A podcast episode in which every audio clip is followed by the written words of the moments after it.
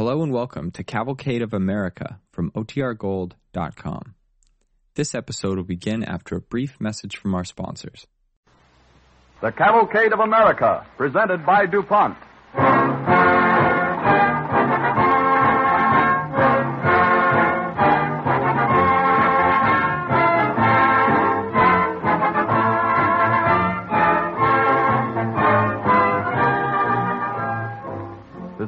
Marks the opening of a DuPont exhibit in the New York Museum of Science and Industry in Rockefeller Center, New York City. Later on, you will hear more about this exhibit from three noted men Dr. F.B. Jewett, president of the Bell Telephone Laboratories, Mr. Lammot DuPont, and Dr. C.M.A. Stine, vice president in charge of DuPont research activities. Recognizing the great educational advantages of such an exhibit, this evening, the DuPont Cavalcade of America salutes one of the foremost American educators, William Holmes McGuffey, creator of the famous McGuffey Readers. The painstaking study and careful selection necessary to produce these books or to achieve success in any field of endeavor are akin to the work of our present day research chemists. Day after day, they carry on their work with the same meticulous care. These are the men who are constantly striving to fulfill the DuPont pledge better things for better living through chemistry.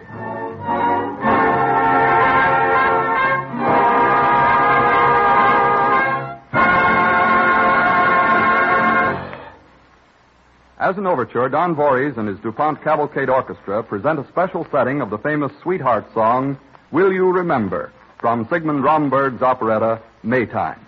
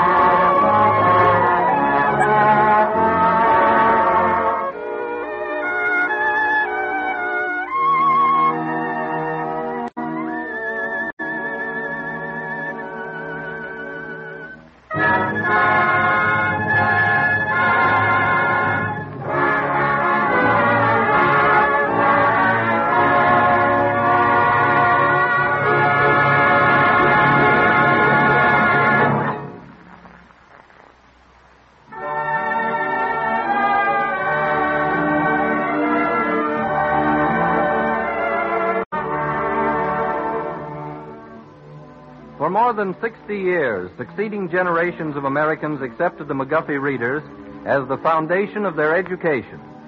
Today, a McGuffey reader is a cherished item among book collectors, a volume treasured by bibliophiles. Let's look into the library of Edward Smith, who is showing off his books to an old friend of his, Tom Robinson. Tom, I want to show you something. Here's a book I think you'll remember. Here, look at this. A McGuffey reader. That's right. A first edition of the six of the Eclectic series. Does it take you back, Tom? Way back, Ed. Back into the 80s. Back in that little schoolhouse in Ohio. Say, Ed, you know a lot about books. I remember the McGuffey readers, but who was McGuffey, anyhow? well, I've just been looking him up, Tom. His name was William Holmes McGuffey. He was born in West Finley Township, Pennsylvania, in 1800. He had quite a career. I've always wondered what he did, uh, aside from the readers. Well, it's an interesting story, Tom. McGuffey was the second of 11 children, in a pioneer family that settled in Trumbull County, Ohio, in 1802. That country was frontier then, of course, part of the Great Western Territory. Yeah. State of Ohio was just then being set up. Of course, there weren't any schools. Hmm. Imagine being 14, Tom, without a school to go to. to you and me, that would have seemed like heaven. yes, Tom, but young William McGuffey was a different kind of boy. He practically demanded an education. His parents taught him to read and write, of course, but he hankered for knowledge, and his mother encouraged him. One day, as his mother was working in the garden, weeding the vegetable patch, when young William Mother! Oh, Mother! Where are you? Here in the garden, William. Mother! Mother, look what I've got. What is it? Books. Two of them. I walked to the minister's and he lent them to me. And they said I might have more when I finished these. You walked to the minister's? It's a long way, my boy. Oh, I didn't mind. Father said I might go after I fixed the pasture fence. Listen, Mother. Yes? Do you suppose I'll ever be able to go away to study, to learn, and, and maybe go to college? It seems so hopeless. Oh, nothing is hopeless to the Almighty, William. I know. I, I try to believe as you do. But I'm getting older. There seems such a little chance. We must have faith, William. We know that our prayers are heard in heaven. Be a brave boy. Yes, Mother, I will. But about my going to college, you make better prayers than I do. Perhaps you'd better do the praying. William, my boy, just remember, whatsoever we ask in His name. Our Father, we thank Thee. We acknowledge Thy manifold goodness. We know that.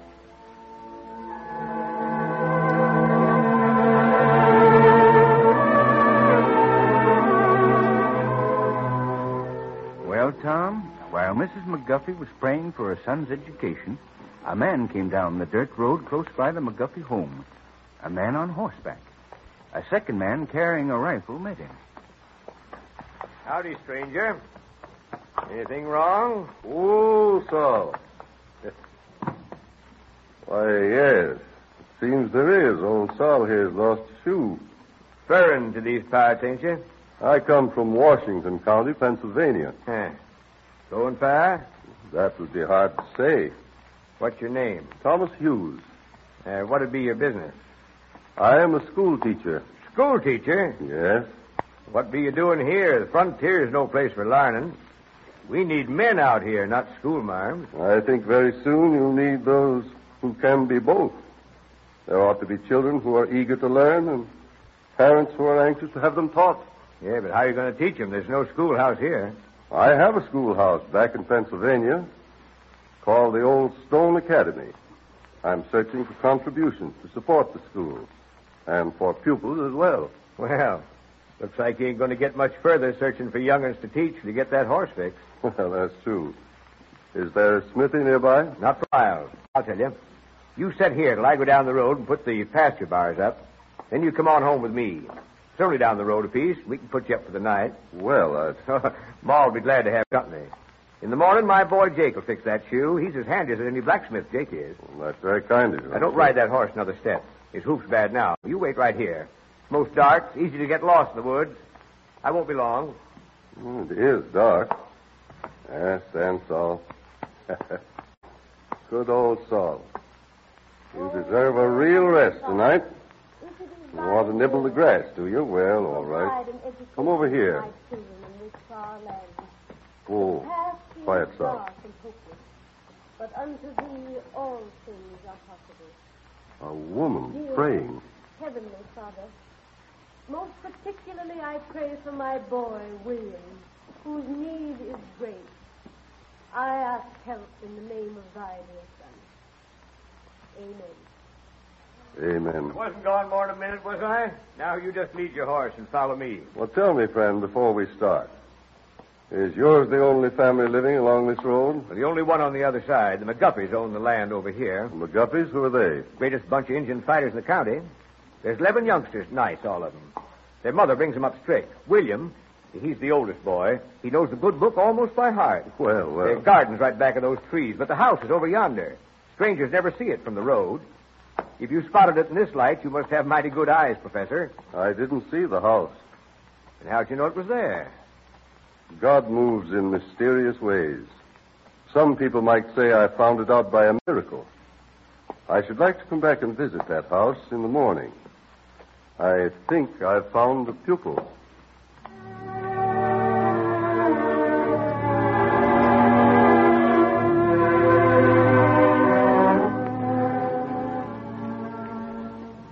So the Reverend Hughes went back to the McGuffey house the very next day, Tom.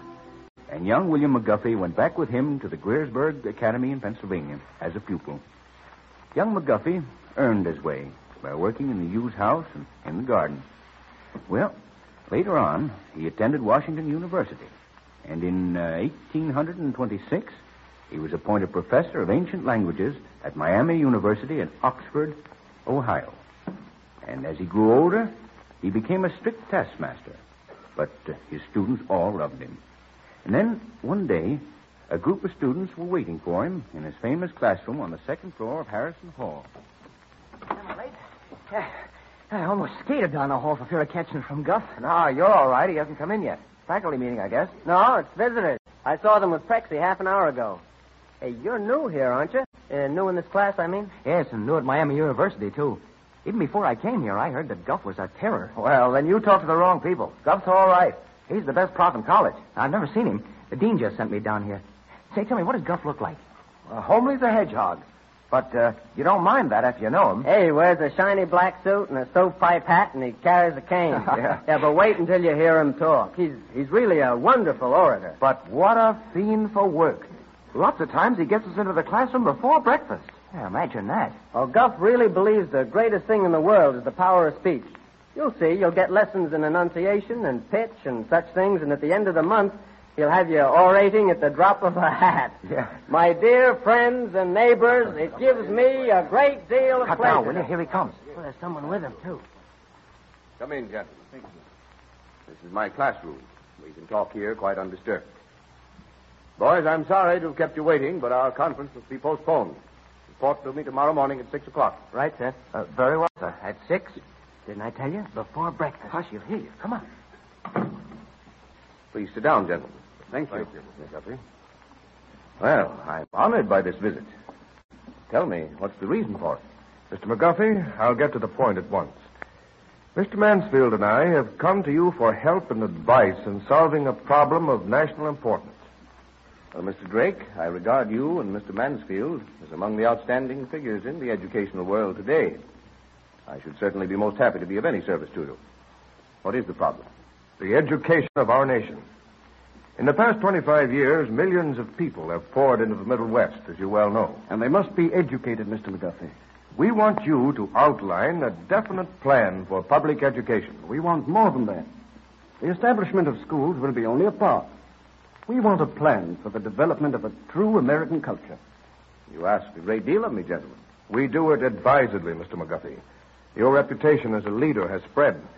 We need men who are educators as well as teachers. Yes. Out here, we're cut off from New England. We're raw and uncultured. But we're sending down our roots. We must coordinate the efforts of every teacher in the Middle West. As you say, most of our people are uneducated. But there is intelligence in them and a desire to learn if we can make learning possible. Our first step, gentlemen, is some sort of an association. You mean that we teachers should form an association? I mean exactly that. We must get in touch with every educator we know. We can work for laws establishing common schools, We can ask the government to levy taxes for their upkeep. Why, that's the idea we've been looking for. It's a magnificent plan. And a magnificent time to carry it out, gentlemen. Here and now, we three can initiate a campaign which will give education to a whole nation. Why, we can found a race of educated people.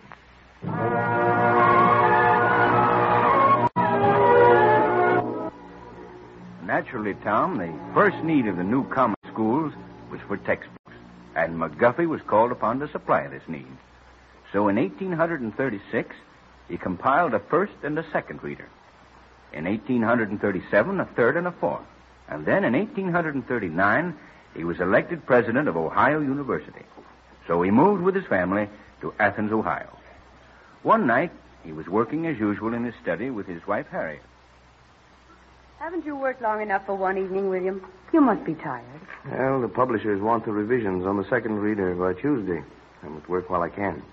You love the readers, don't you, William? You know, sometimes I think they mean even more to you than your work here at the college. Well, they're so badly needed, Harriet. Children should be able to read about pleasant, familiar things.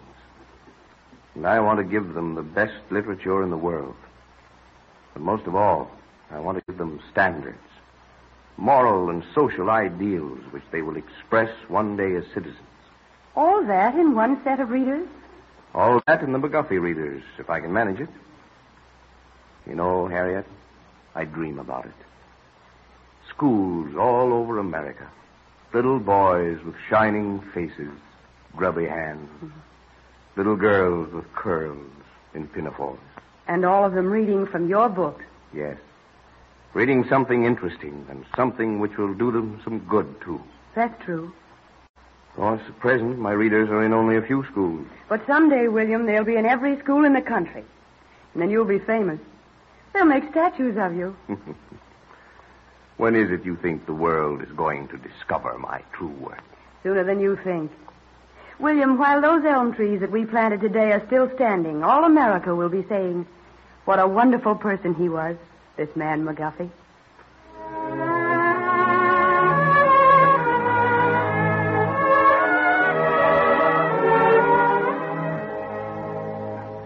Well, Tom, it turned out that Mrs. McGuffey was right.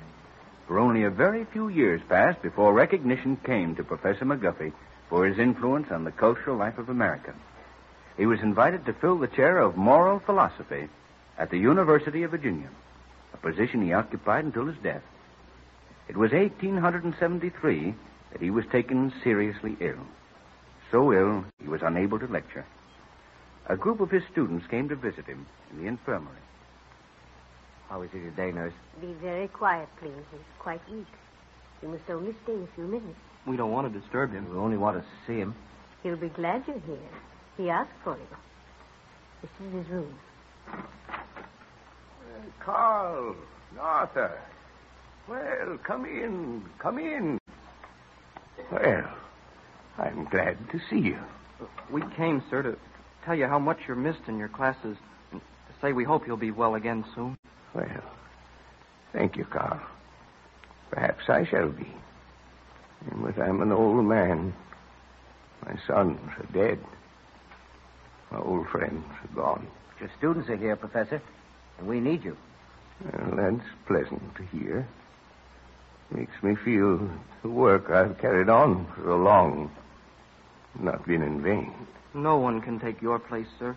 No one teaches as you do. You're a good student, Carl. How well I know that eagerness you have, that desire to learn. When I was your age, in the old Stone Academy, we had few luxuries. Uh, but we had books and teachers. That was all that mattered. Knowledge. That's what really matters in the end. You've taught your students to realize that, sir. And I wanted to. I wanted to do so much. But the years run away like sand between fingers. But with all you've done, you must enjoy life. The young enjoy life. The old, existence. The young are on the voyage of life. The old uh, reach the harbor. Mr. McGuffey. Here's your nurse. We must go now. The class sent many messages to you, sir. Tell them, tell them I think of them often. Thank you, sir. Oh, that I might speak to all of you once more. But thy will be done. Good night, my boys. Good night. Good night.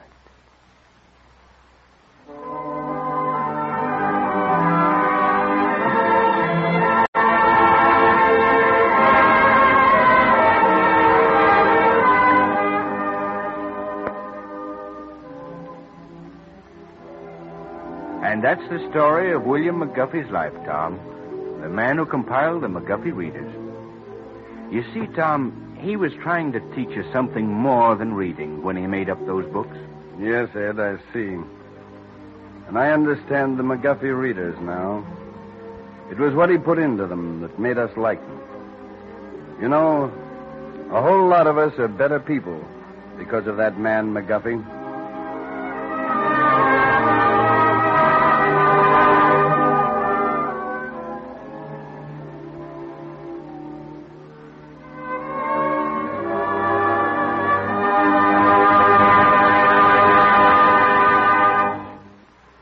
Ladies and gentlemen, at this point, I would like to have you meet the distinguished guests whom we mentioned at the beginning of this evening's cavalcade program. And I would like also to make a news announcement concerned with their being here. Tomorrow, the New York Museum of Science and Industry, in cooperation with the DuPont Company, opens at the museum in Rockefeller Center a colorful and comprehensive exhibit dramatizing the part that chemistry plays in daily life. Dr. F.B. Jewett, president of the trustees for the museum, is here to tell us something about it, and I present him now, Dr. Jewett. The words New York Museum of Science and Industry are apt to sound a little heavy, as though the museum might be filled with highly technical exhibits interesting to the scientist, but not to you and me. I assure you that such is not the case. It is primarily a place of moving things, where one can see in operation the simple scientific principles on which our intricate machines and processes are based. In it, you can push buttons and pull levers to your heart's content and see the wheels go round. I have watched hundreds, young and old, as they look at such things as Edison's first phonograph and the crude machines which followed it, or at models tracing the development of the steamship. And I can tell by the looks on their faces and the length of time they watch that they're enjoying it all thoroughly. And tomorrow we will have another important and interesting exhibit for you to come and see the next time you are in New York. It is a visual presentation called Better Things for Better Living Through Chemistry, sponsored by the DuPont Company. It shows by means of displays, working models, and demonstrations how some of the things chemistry does for you and me are accomplished. It is appropriate that the museum should present such an exhibition. The museum's whole purpose is to illustrate the advance of our civilization through the achievements of science and industry. And chemistry has contributed so much to modern living that an exhibit of its products forms a vital part of the pageant of America's progress. Here with us this evening on the stage of this radio theater are Mr. Lammot DuPont, president of the DuPont Company, and Dr. Charles M.A. Stine, vice president responsible for the company's broad research program. First, we shall hear from Mr. DuPont. Mr. DuPont? Thank you, Dr. Jewett. Ladies and gentlemen, though the Cavalcade of American program is sponsored by the DuPont Company, this is the first time our people have permitted me to appear on it. Their judgment has been good, but I'll let you decide whether that applies to keeping me off the air in the past or letting me on now. I am really pleased to be here, and I hope you enjoyed tonight's program as much as I did. The sketch about McGuffey's famous readers stirred memories of school days and brought back the times when our teachers took us to task for the way we studied or failed to study our textbooks. The chemical exhibit which Dr. Jewett mentioned is, I think, an interesting one. And as a medium for visual education, it shows in a striking way the progress made since McGuffey's time. To me, this exhibit brings home one point with special emphasis. It is this. Every research chemist, whether he works in an industrial laboratory, at a university, or at some homemade apparatus in his cellar, is creating for his fellow men. He creates something new, and it is passed on to us all. He improves an existing product, and the same thing happens. Someone must make the things for us to enjoy. The research chemist is indeed supplying better things for better living and providing new jobs besides. One of the most skilled research chemists it has ever been my pleasure to know is my associate, Dr. Charles Stine. He is standing here beside me now. I'd like to have you meet him. Dr. Stine.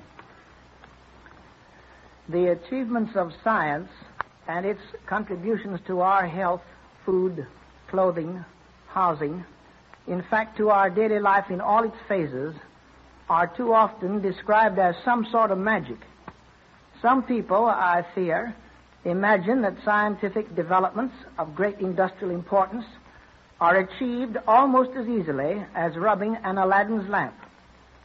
The only Aladdin's lamp which science, as your everyday servant, can use has for the oil which makes it burn an accumulation of scientific knowledge from many sources.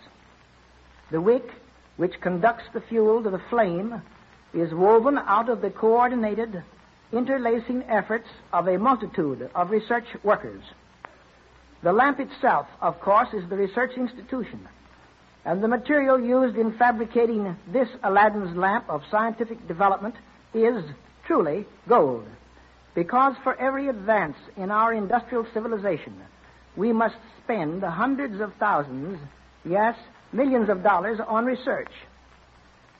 Finally, the flame of this lamp is brilliant and light-giving, or smoky and sputtering, just in proportion as the spirit of wisdom trims the wick and attends upon the light. We raise this burning lamp of applied science, and by its light peer eagerly ahead in an effort to glimpse the future, in so far as the path of the future may lead through the research laboratories of applied science.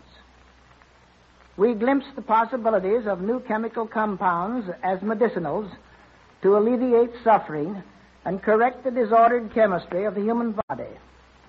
We vision the increased control of pests that cost the farmer six and a half billion dollars a year and foresee better yields from acres enriched hmm. with scientifically produced fertilizers.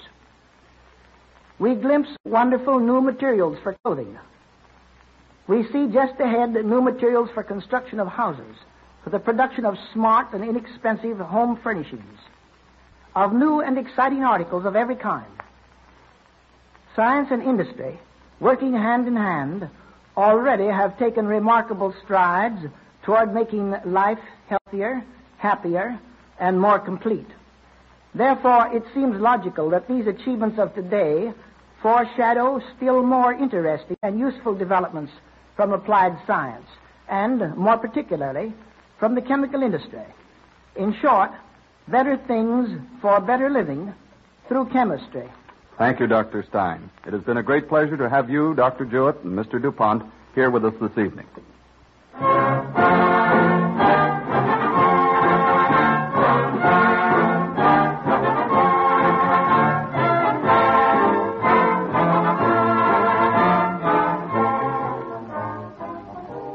Discovery of the North Pole by Commander Robert E. Peary will be the subject of our broadcast when next week at the same time DuPont again presents The Cavalcade of America.